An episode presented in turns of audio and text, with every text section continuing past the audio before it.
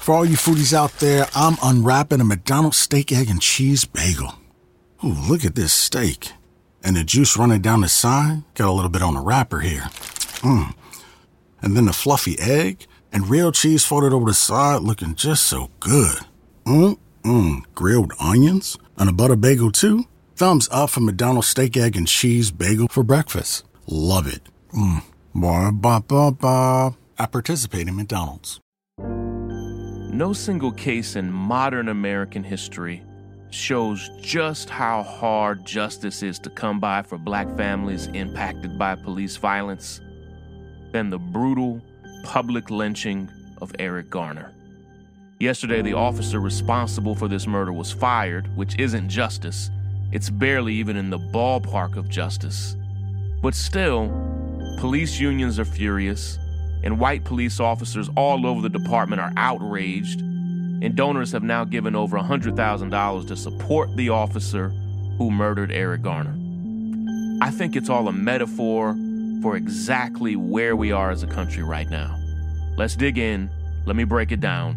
This is Shaun King, and you are listening to The, the, the breakdown. The, the, the, the breakdown. The, the, the, the breakdown.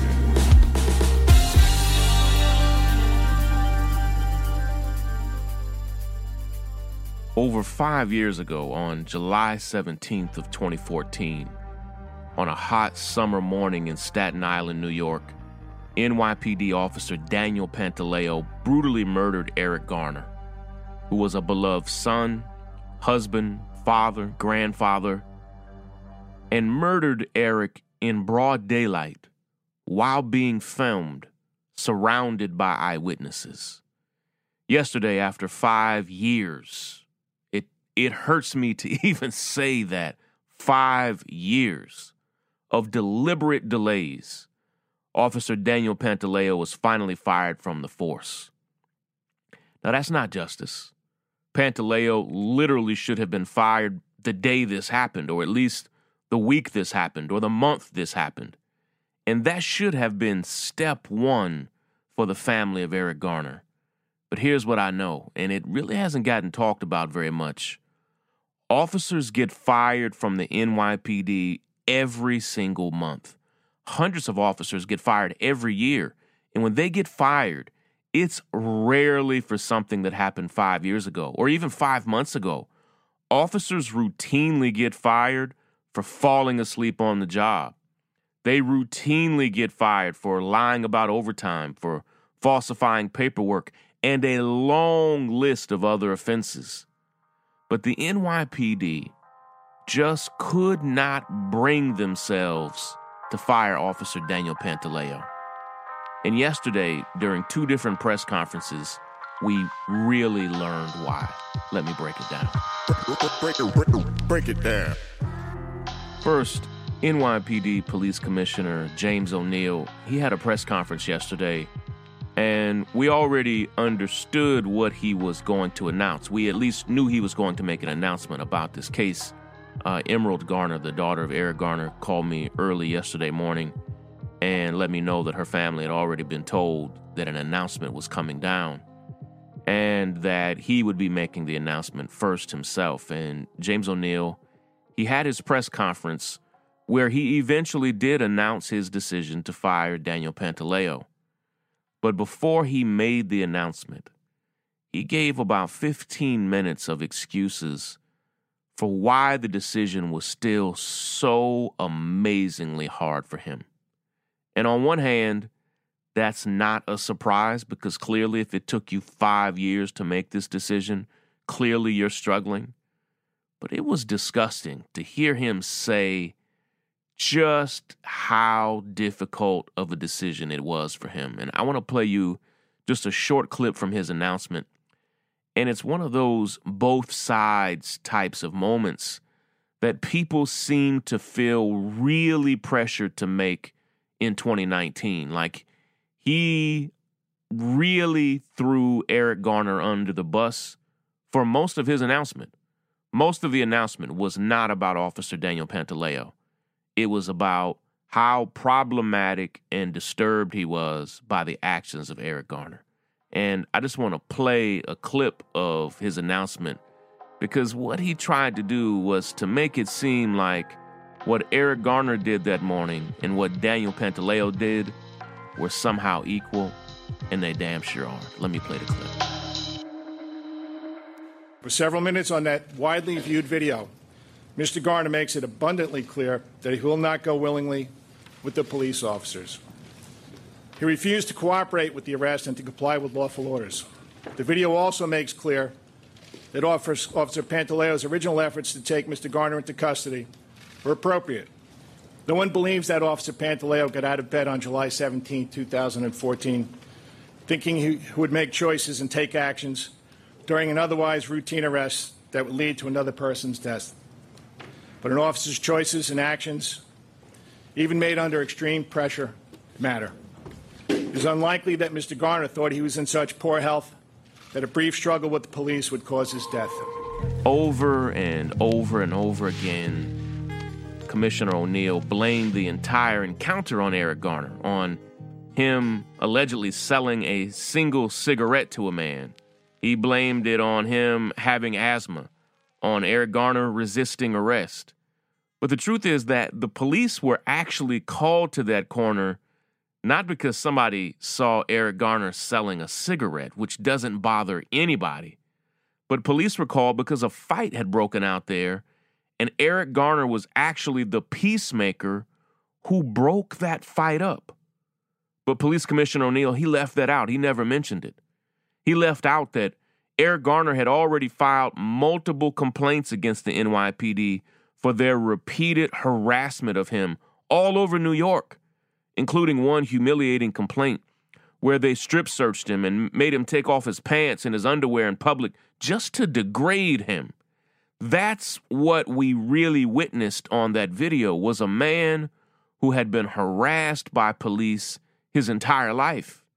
And O'Neill, he left all of that out. He left out how Eric Garner was unarmed, nonviolent, had never said a single cuss word or raised his voice in the entire encounter. He left all of that out. Eric Garner didn't cause this. The NYPD caused this.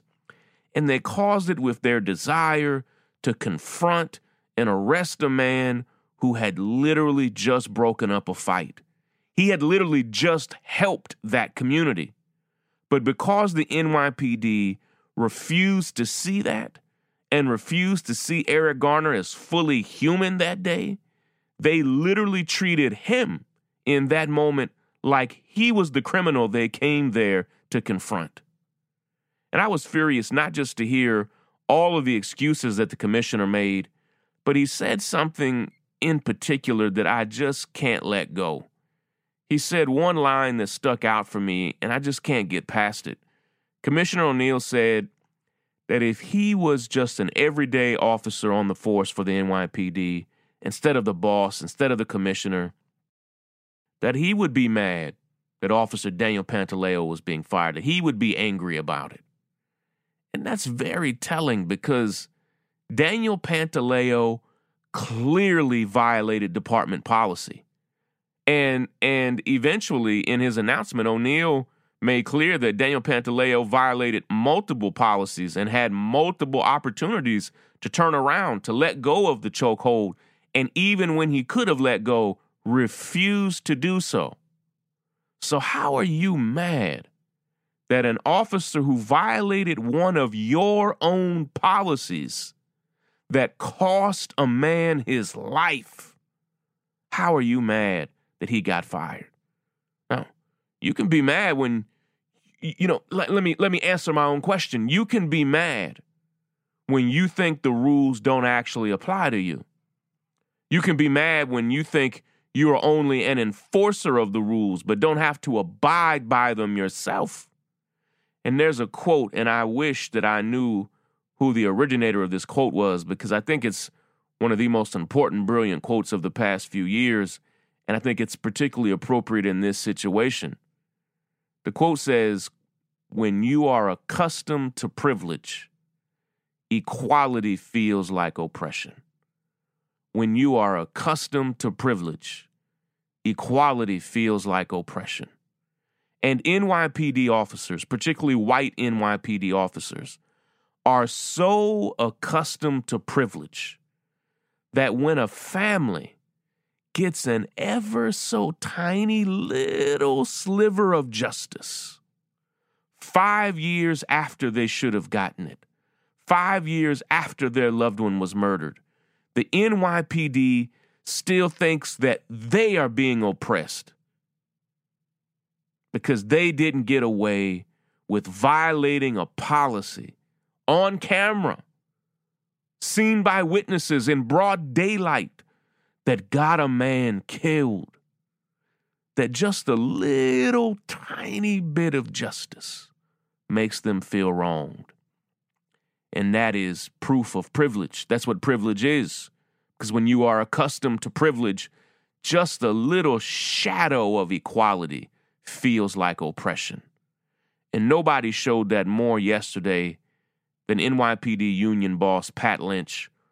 And I don't say this lightly, who's one of the most evil leaders in America, who got on the mic yesterday and never even mentioned the losses of the Garner family, never mentioned that a man was murdered, never mentioned that that man's daughter died pursuing justice for her father. Pat Lynch got on the mic full of rage and anger and contempt that one of his officers wasn't able to violate the rules, murder someone, and still keep his job. They're not happy that this man's not in prison, that he's not in jail, that he wasn't found guilty of multiple crimes, which he should have been. That's not good enough. They're mad that this man lost his job for basically the most gross violation of department policies that you could ever imagine. I want to play a short clip of Pat Lynch from yesterday. This is after O'Neill has made his announcement and after the family of Eric Garner solemnly came to the mic through pain and devastation, just said how they felt about it. Let me play the clip for you. Absolutely essential that the world know that the New York City Police Department is rudderless and frozen. The leadership has abandoned ship and left our police officers on the street.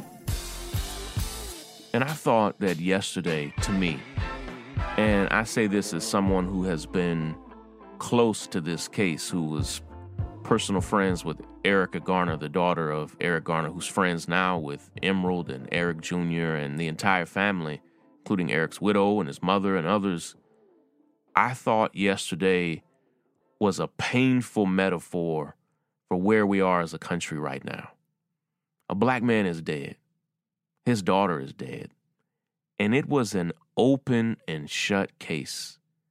And we barely, even though it was seen in broad daylight by witnesses and filmed by a brave man, Ramsey Orta, who's in jail himself right now, even though all of that happened and we get this tiny little sliver of justice, a, a small semblance of closure, five years too late, and it still set people off.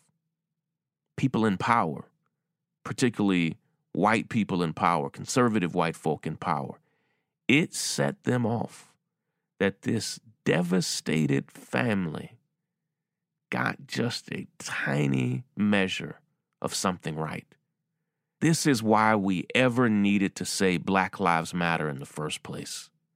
Because the system, from top to bottom, treats black lives like they don't matter. We shouldn't even need to say that phrase, Black Lives Matter, because of course Black Lives Matter. But we need to say it because when this system shows just a little tiny bit of value to the lives of black folk, white folk in power just can't handle it. Break it down. The, the break, the break, the break, the break, the break, the breakdown. Thank you all for making it all the way through this episode of The Breakdown. If you haven't already subscribed to our podcast, we'll be right back here every single weekday, breaking down important news stories and issues and we'd love for you to subscribe on your favorite podcast apps like Apple Podcasts or Spotify. Please share this podcast with your friends and family because our next big goal is to get to 100,000 subscribers, and we're not going to get there without you. Also, have you left a review yet?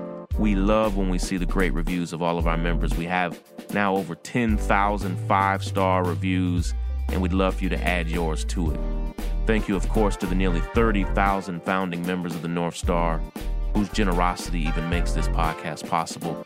We love you all and appreciate you so very much. And if you love this podcast and you want to support our work, or you want to see the show notes and transcripts for each episode, we'd love it if you'd consider becoming a founding member of our community at thenorthstar.com. There we not only have all of our podcasts, but hundreds of original articles and stories and commentaries from some of the leading scholars and thinkers and journalists in the world. Lastly, a shout out to our associate producer, Lysandra, and our podcasting director and senior producer, Willis, for their hard work on this and every episode. Take care, everybody. Break it down.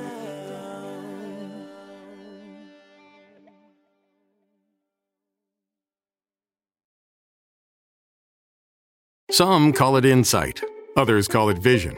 At Pershing, we call it perspective. A perspective you'll benefit from, from a custodian you can rely on, one who can help navigate the big picture, and whose products give you a competitive edge, one who considers everything what will help you succeed today and tomorrow. Open yourself to a new perspective and open the possibilities. Consider everything. BNY Mellon Pershing. Learn more at Pershing.com slash go independent. Pershing Advisor Solutions LLC member FINRA SIPC.